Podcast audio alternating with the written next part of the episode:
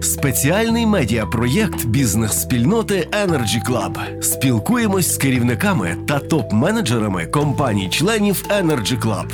Відверта фахова розмова про буденну діяльність бізнесу та плани на майбутнє. Вітаю тих, хто дивиться це велике інтерв'ю на платформі Energy Club на всіх можливих каналах. І е, зараз у нас буде розмова з надзвичайно цікавою, я би сказав, важливою і корисною для багатьох із нас людиною, де б ми не були, тому що це Володимир Громко, він заступник директора групи компанії Лігре, і ця компанія діє в різних українських областях. І в основному в основному зосереджується на тому, щоб нам і взимку було тепло. Ну настільки, наскільки це можливо. А пане Володимире, якщо вітаю. Стисло окреслити простір діяльності Лігре, на що, окрім тепла, звертаємо увагу? Вітаю ще раз, пане Андрій. Так, ну хотілося б сказати, що наша компанія Лігрет вона діє в сфері теплової енергетики, і опалювальний сезон вже розпочався. Ми активно приймаємо в цьому участь, надаємо теплову енергію нашим споживачам. У нас е, багато таких споживачів: це і населення, це і бюджетна сфера. Загалом десь приблизно у нас більше 12 тисяч абонентів, якщо розібратися.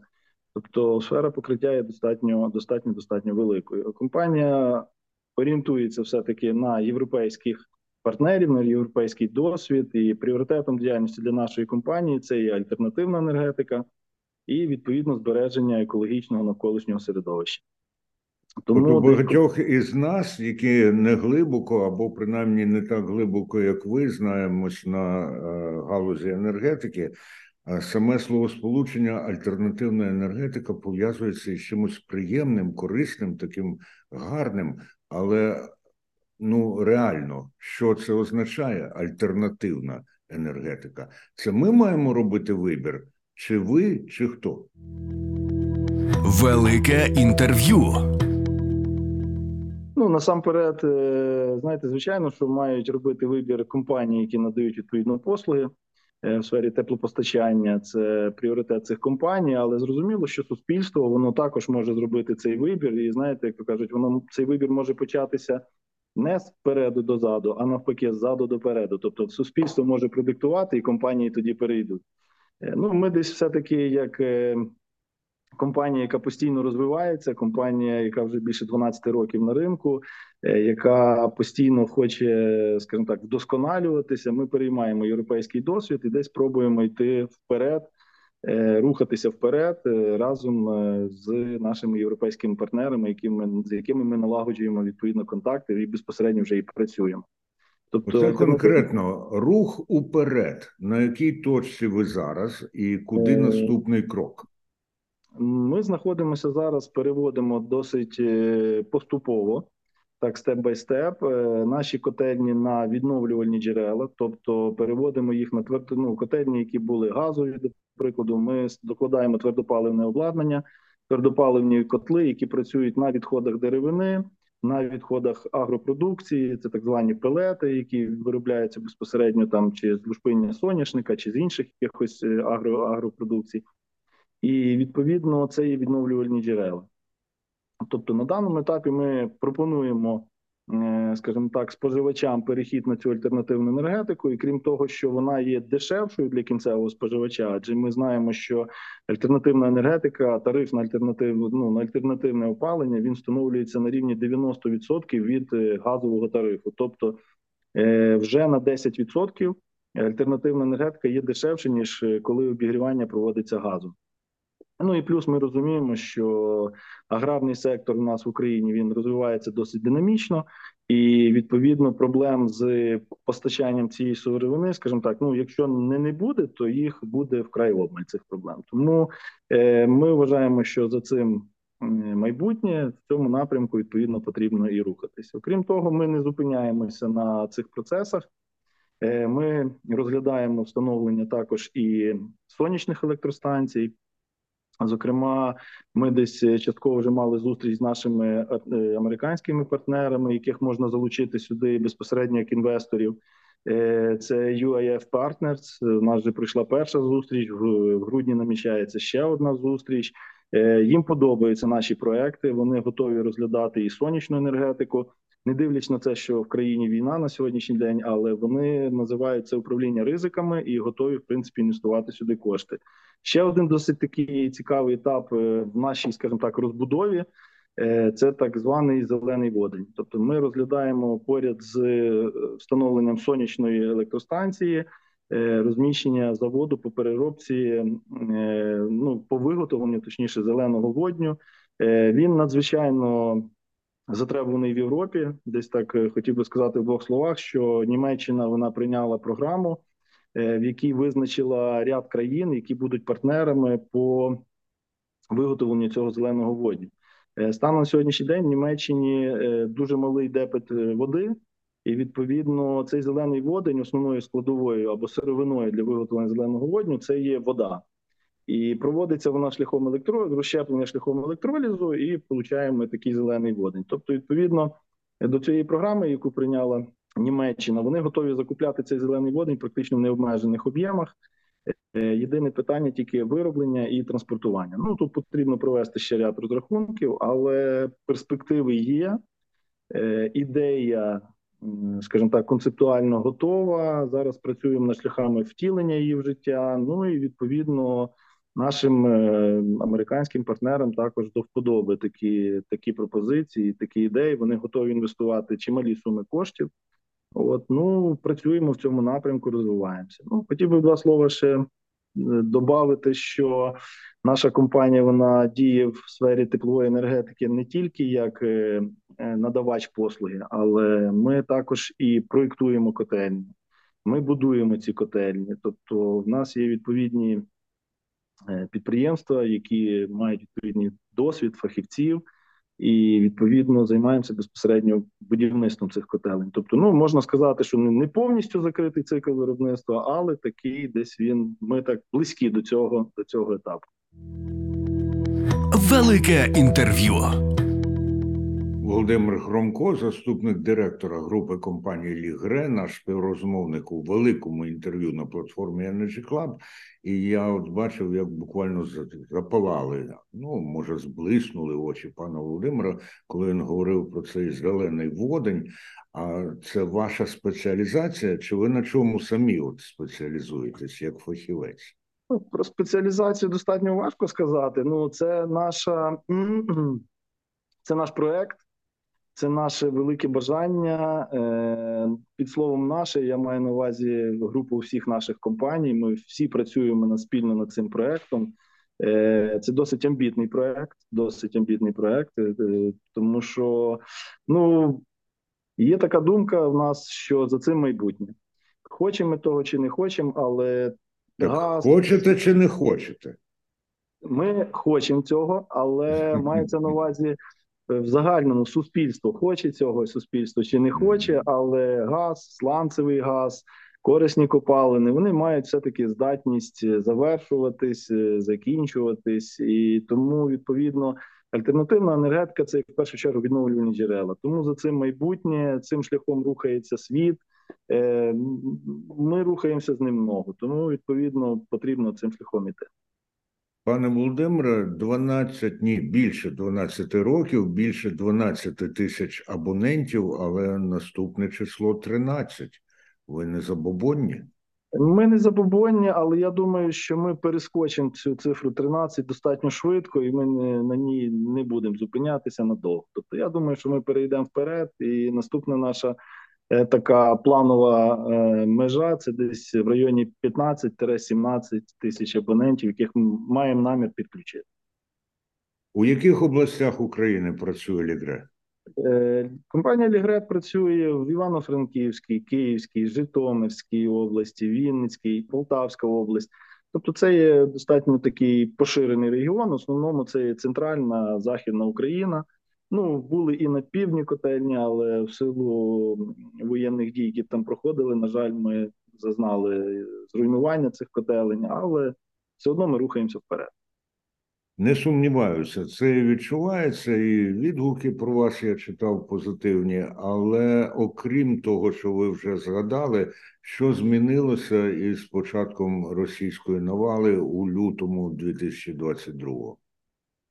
У лютому 22-го це був такий достатньо складний переломний період, коли фактично ніхто не знав, що робити, ніхто не знав, що очікувати, але точно всі знали, що нам треба гуртуватись, гуртуватися навколо допомоги армії, допомоги Збройним силам України, допомоги нашим хлопцям. Ну от, зокрема, я хочу сказати, що безпосередньо з групи нашої компанії Лігрет 13 чоловік е, служать несуть службу в збройних силах України. На жаль, маємо вже одного загибшого. Е, вічна пам'ять йому, звичайно. Вічна пам'ять. Тому тому це кадрова проблема, з якою ми стикнулися в своїй діяльності, поповнення наших кадрових резервів безпосередньо фахівцями, які могли би е, далі рухати наші компанії вперед.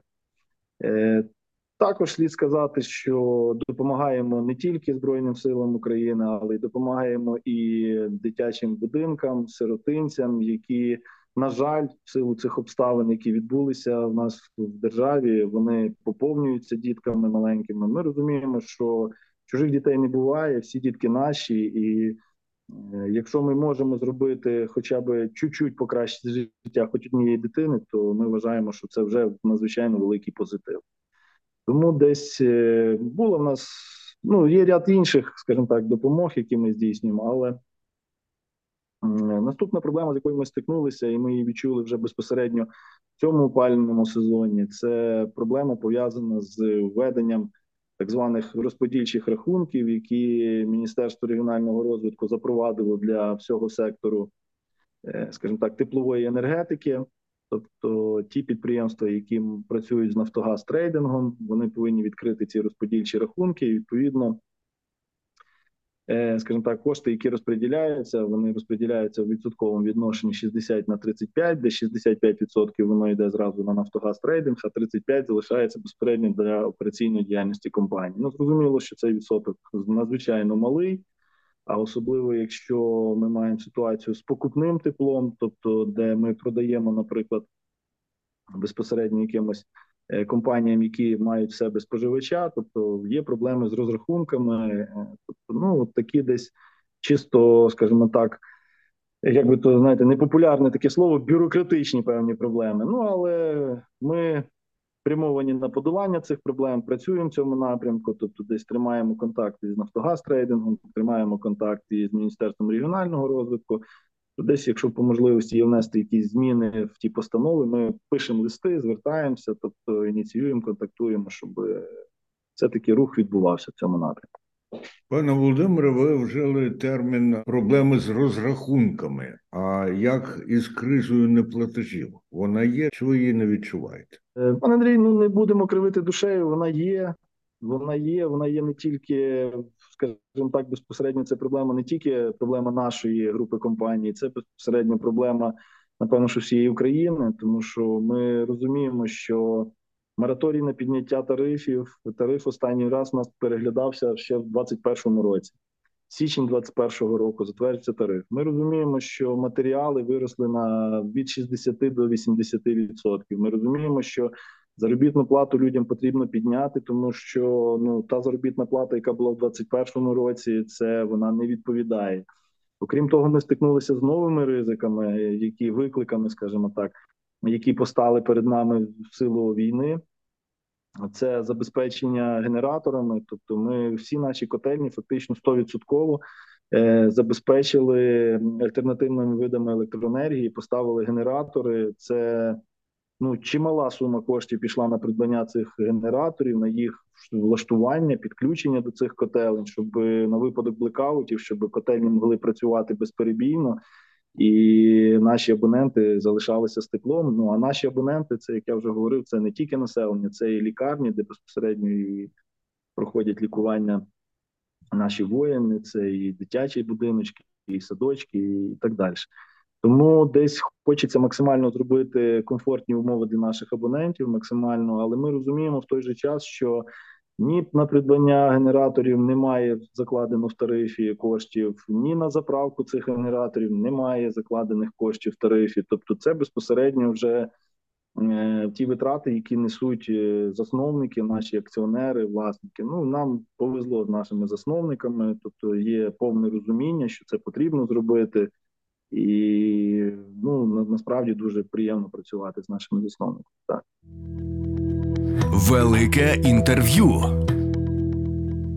Володимир Громко, заступник директора групи компанії Лігрет, у великому інтерв'ю для Energy Club для всіх, хто цікавиться енергетикою, і компанія, яка поширює, ну вірніше, група компаній, яка поширює свою діяльність на кілька областей в різних оцих макрорегіонах України, звісно, має знатися і на місцевій специфіці, і на тому українському, що всіх нас об'єднує.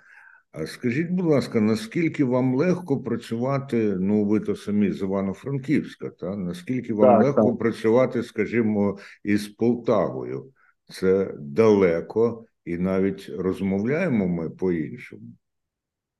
Ну, ви знаєте, е, хочу вам сказати, що насправді е, це не так далеко, як здається, і насправді ми не такі різні, як е, говорять про це з екранів телебачення. Ми насправді є однакові люди, ми всі українці, і ця війна, е, яка повномасштабна, яка розпочалася, вона дуже так чітко нам показала, що це та річ, яка нас гуртувала, що ми всі однодумці, що немає, е, коли є спільна проблема то відповідно всі спільно підключаються до її вирішення. Що немає, знаєте, там західний регіон, східний регіон. Е, Я хочу сказати, що в мене особисто є друзі по всій Україні. В мене є хороші знайомі там із східної України, із Дніпра, в тому числі і центральний регіон. І розмовляють різними мовами, і абсолютно немає ніякої проблеми. Розумієте, в мене є друзі і знайомі в тій же самій Польщі, в тій же самій Чехії, і спілкуємося досить часто жестами, десь частково трошки англійська, трошки українська, трошки польська, трошки жестами, і ми прекрасно один одного розуміємо. Тому насправді тут е, проблеми такої немає. Порозуміння є повне.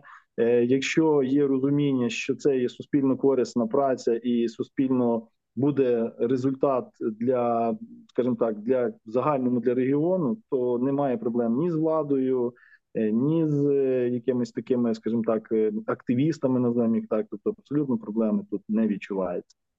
А в цілому, як ви вважаєте, суспільство усвідомлює, яку роль грають енергетики у тому, що ми от тримаємося і будемо триматися? Тільки так чесно, достатньо оцінюють вашу роль, чи хотілося б більше роз'яснити? Знаєте, е, пане Андрій, я би хотів сказати, що суспільство воно заклопотане своїми проблемами. У суспільства є свої питання, свої проблеми, і насправді суспільство привикло наше до комфорту. Е, Не дивлячись на ті, знаєте, десь е, висловлювання непоодинокі, що ми готові там потерпіти там місяць-два без тепла, але от заради якоїсь мети, ну е, вони є дуже благородними, але досить часто люди не готові виходити з цієї зони комфорту. Ми це відчуваємо дуже активно, тому що якщо десь стається якийсь певний порив, ми маємо зразу багато звернень про те, що відновіть, будь ласка, теплопостачання, чому немає тепла, давайте, робіть, рухайтесь. Тобто, ну ми стараємося там на протязі одного, ну максимум двох світлових днів, звичайно, що ці пориви усувати, відновлювати подачу теплоносія. Ну це максимум два дні. Але так стараємося чи як якнайшвидше. Але знаєте, пане Андрій, е, суспільство воно є різно таке, як правильно сказати, воно є різносортне. Знаєте, і е, суспільство, якщо ми говоримо, знаєте, по телебаченню всіх е, цікавить питання корупції. Та всіх на телебаченні цікавить, яка корупція, як воно там працює. Але коли ми вертаємося до побутового життя, то всіх цікавить, щоб було були безпечні вулиці, щоб е, жінка чи дитина могли спокійно пройтися ввечері там з роботи зі школи додому, щоб прийти в теплий будинок. Тобто, насправді е, тут потрібно поставити питання трошки інакше: а чи потрібно суспільстві це розуміти?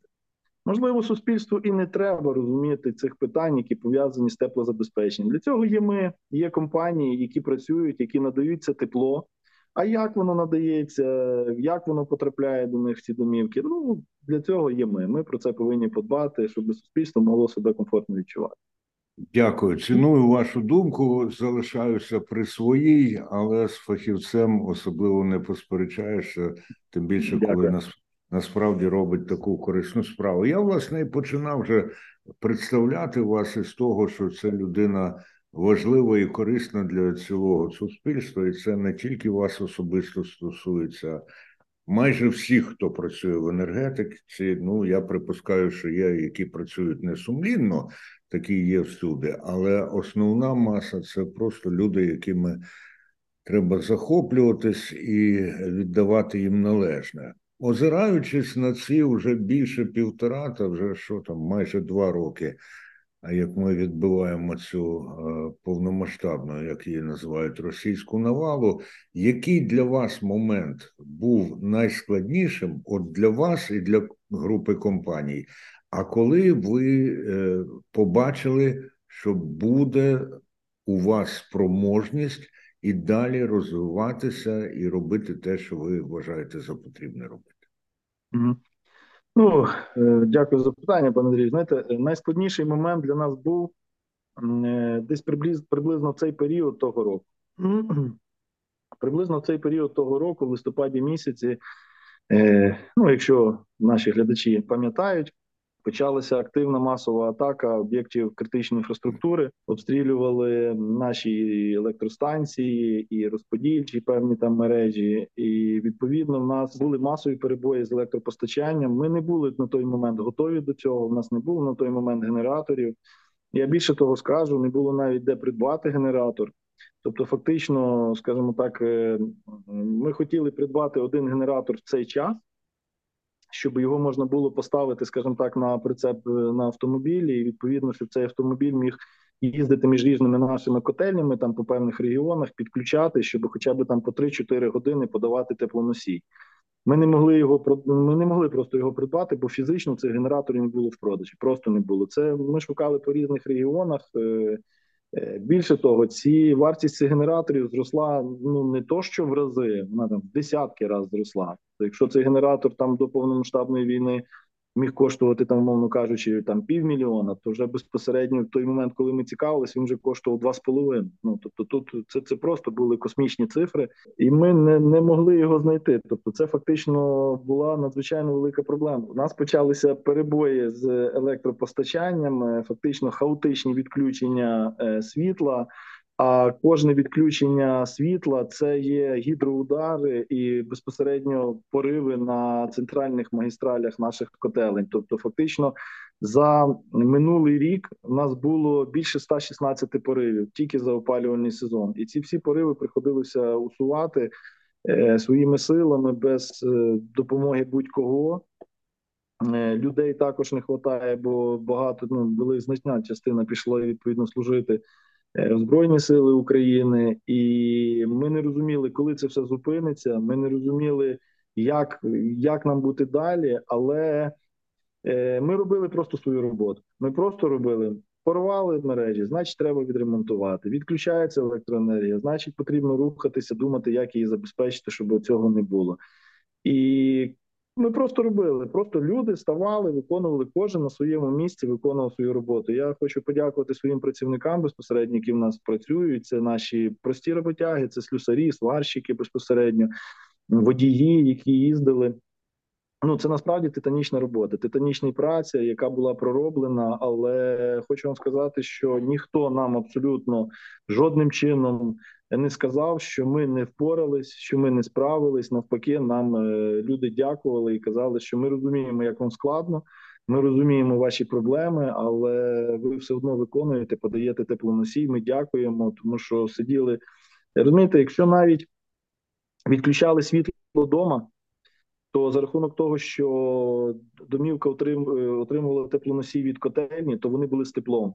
Ті люди, які були на індивідуальному опаленні, якщо пропадало навіть світло, в них зразу ставало вдома холодно. А ті котельні будинки, які живились від котелень, вони все таки були з теплом, дякуючи саме спільній праці наших наших працівників. Тому користуюсь нагодою, дякую їм за цю працю. А з приводу вашого запитання, коли ми відчули, що стало легше, ну тут потрібно сказати, що е, десь вже ближче до кінця опалювального сезону це десь, грубо кажучи, десь березень-квітень місяць. Ми зрозуміли, що потихеньку починає все налагоджуватись. Ми уклали контракти на придбання генераторів на всі наші е, котельні. Ми розуміли, що ми забезпечимо альтернативним живленням наші котельні. Е, ми отримали можливість придбати труби, придбати засувки, тобто ті речі, які ми вишукували в попередній період, е, ну скажімо так, з тяжким трудом, то тут воно почало вже ставати на певний рівень, і ми відчули, що в нас е, починається саме темп, рост. Ми починаємо набирати ті оберти, які в нас були, і ми зрозуміли, що потрібно рухатись. Коли ми почали вже безпосередньо співпрацю з нашими іноземними партнерами, то ми зрозуміли, що якщо вони навіть готові вкладати свої кошти сюди, ми точно цю війну вже виграли. Точно ми її виграли. Питання тільки часі, коли вона закінчиться, і з того часу ми почали рухатись вперед. Велике інтерв'ю. Пане Володимире, нагадаю, наш співрозмовник, заступник директора групи компанії Лігрет Володимир Громко. Е, запитання таке: які, на вашу думку, цінності і якості приваблюють партнерів до групи компанії Лігрет? І в чому, ну я взагалі-то не люблю усіх цих наша місія, наша візія і так далі. Але припускаю, що у вас воно в ході якихось стратегічних сесій вироблено. Так, так от, е, де ви їх бачите, і все ж таки головне за вашою оцінкою, що приваблює інших у співпраці з Лігрет? Знаєте, мені здається, що перше, що приваблює співпраці з Лігрет, е, це наша відкритість. Е, я не пам'ятаю, хтось з великих свого часу сказав, що шукайте в людях е, дві речі: це працелюбність і щирість, але якщо немає останньої, то перше немає ніякого значення. Тому, відповідно, ми стараємося з нашими партнерами говорити відкрито говорити щиро е, не тільки про плюси в тих проектах, які ми починаємо, але ми говоримо про ті ризики, які можуть бути, і також про ті негативи, які можуть мати місце у випадку, скажімо так, тієї турбулентності, яка є на сьогоднішній день в нашій країні. Е, це нашим партнерам подобається, і я думаю, що вони сприймаються позитивно. Вони бачать цю довіру, вони бачать, що ніхто нічого не приховує, і воно десь сприяє все таки побудові цього діалогу і цієї співпраці, яка в нас є на сьогоднішній день. А що ви шукаєте в партнерах? Ми в партнерах шукаємо в першу чергу однодумців. Тобто, щоб це не були ситуативні люди, які просто мають на меті десь отримання ситуативного прибутку, доходу, і ну, в принципі, потім перейти в якусь іншу сферу і заробити там. Тобто, ми все-таки шукаємо довгострокову перспективу в цій співпраці. Ми шукаємо однодумців і людей, які розділяють ті цінності, які розділяє наша компанія. Зокрема, е, це альтернативна енергетика, і, зокрема, це збереження довколишнього середовища. Ну десь можливо повторюся, але якщо перед компанією буде стояти вибір заробити ще один мільйон прибутку чи завдати шкоди навколишньому середовищу, то однозначно, що наша компанія. Е, вибере шлях, щоб якнайменше завдати шкоди навколишньому середовищу, навіть за рахунок цього додаткового прибутку. Ну, маю вам сказати, не повторився. Я слухав вас уважно, і хоча щось подібне до цієї тези вже було, але так чітко сказано досі не було. Ну і е, будемо вже закінчувати це велике інтерв'ю. У мене ще є до вас е, одне-два запитання. Але як ви вважаєте, про що важливе, я вас не спитав, пане Володимире? Е, на мою думку, ви не спитали про співпрацю бізнесу і держави в цей нелегкий воєнний стан, який ми маємо в країні на сьогоднішній день. Я вас запитую, ваша оцінка рівня і е, перебігу цієї співпраці. Е, ви знаєте, хотілося б, щоб більше влада чула бізнес, щоб влада прислухалася трошки для бізнесу.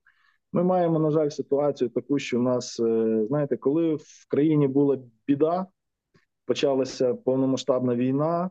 Е, влада прийняла скасування податків для бізнесу, мораторій на всі перевірки. Але коли тільки ця біда чуть-чуть відступила на два кроки назад, е, влада знову повертається. Ну я не хочу сказати, що плечима, але повертається боком до бізнесу і піднімає знову ті ж самі податки, піднімає, повертає знову ті ж самі перевірки. Тобто, фактично, ми маємо ситуацію, коли у нас 20-го, якщо я не помиляюся, серпня скасовують мораторій на перевірки, а 21-го вже податкові органи йдуть на перевірку на позапланові перевірки до бізнесу. Ну ми розуміємо, що бізнес має працювати чисто. Ніхто не боїться цих перевірок, але це є, знаєте, додаткова робота, якої можна можна було би обійти, скажімо так, для того самого бізнесу.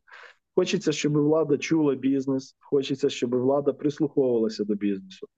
Тому що бізнес це знаєте, досить багато е, хто вважає, що бізнес це знаєте таке собі підприємство, яке працює, просто отримує прибутки, і от з нього можна щось там е, брати податки, з нього можна брати постійно. Е, ну я не знаю, якусь вигоду отримувати в вигляді тих самих ж податків, чи платежів, чи штрафів, накладення додаткових. Ну насправді бізнес гроші не малює, тобто він повинен їх заробляти. Бізнес розуміє, що е, за плечима цього бізнесу стоять прості люди, стоять їхні сім'ї. У нас, е, грубо кажучи, в районі 200 чоловік працюючих. І це не просто люди, які працюють, це працюють сім'ї у нас на підприємствах. І чоловік, і дружина. А є таке, що чоловік, дружина і син. Тобто це цілими сім'ями фактично працюють, і ми розуміємо, і відчуваємо, що ми відповідаємо за цих людей. Ми повинні платити заробітну плату. Ми повинні десь чути наших працівників, коли вони приходять, кажуть: от в мене там дах е, на будинку приватному, там чи, чи зірвало вітром, чи інші якісь події в рамках наших обстрілів відбуваються. Тобто, дайте якусь допомогу, допоможіть. Ми повинні допомагати нашим працівникам, тому що це і наші люди. Ми вони вкладають свій труд. Е, те, що він отримує заробітну плату, ну це важливо, але як виміряти той труд, який людина вкладає? Заробітна плата це не є одне мірило. Цей труд, який людина вкладає з кожного дня і по потребі, е, навіть коли, скажімо так та заробітна плата не завжди відповідає е, тому труду, який працівник вкладає в це підприємство, і ми повинні їм допомагати по всі по, по всіх можливостях. Чи приходить працівник, каже, мов, от мій син пішов, хоч він син його не є нашим працівником. Він пішов на фронт, його призвали. Поможіть, будь ласка, бо немає ні бронежилета, ні каски. Ну потрібно допомогти цим цим людям. Тобто ці гроші ми не малюємо. Тобто, фактично, це кошти наших власників, це кошти компаній. Але не дивлячись на це все, ми ми йдемо на ці кроки, ми допомагаємо. І відповідно хотіли б все десь, щоб влада все-таки теж розуміла ці всі моменти, і, скажімо так, бізнес не чекає на допомогу від влади, не чекає. Бізнес хоче, щоб влада не заважала. Вона не втручалась, вона не заважала і просто чула, що бізнесу потрібно і приймала ті нормативно-праві акти, які будуть полегшувати життя для ведення того самого бізнесу і для сплати податків, і так далі. Ну от насправді багато проблем є. Я десь частково досліджував.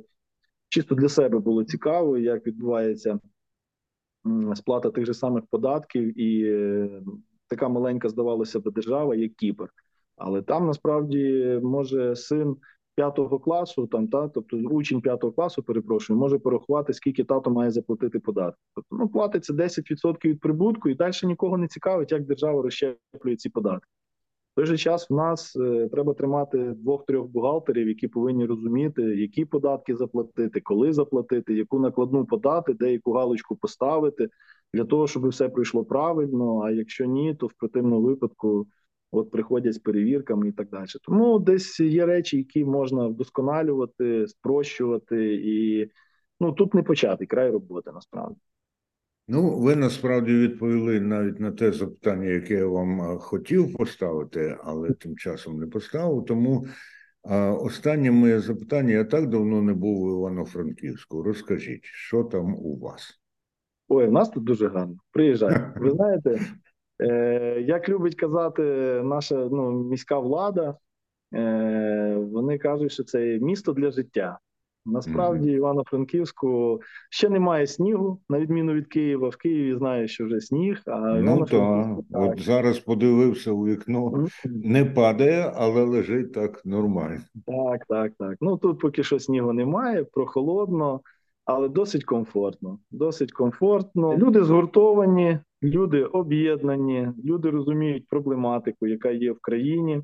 Всі працюють, всі стараються на благо нашої тої перемоги, яка переконаний не за горами. Дуже дякую. Нашим співрозмовником у великому інтерв'ю на платформі Energy Club був Володимир Громко, заступник директора групи компанії Лікрет.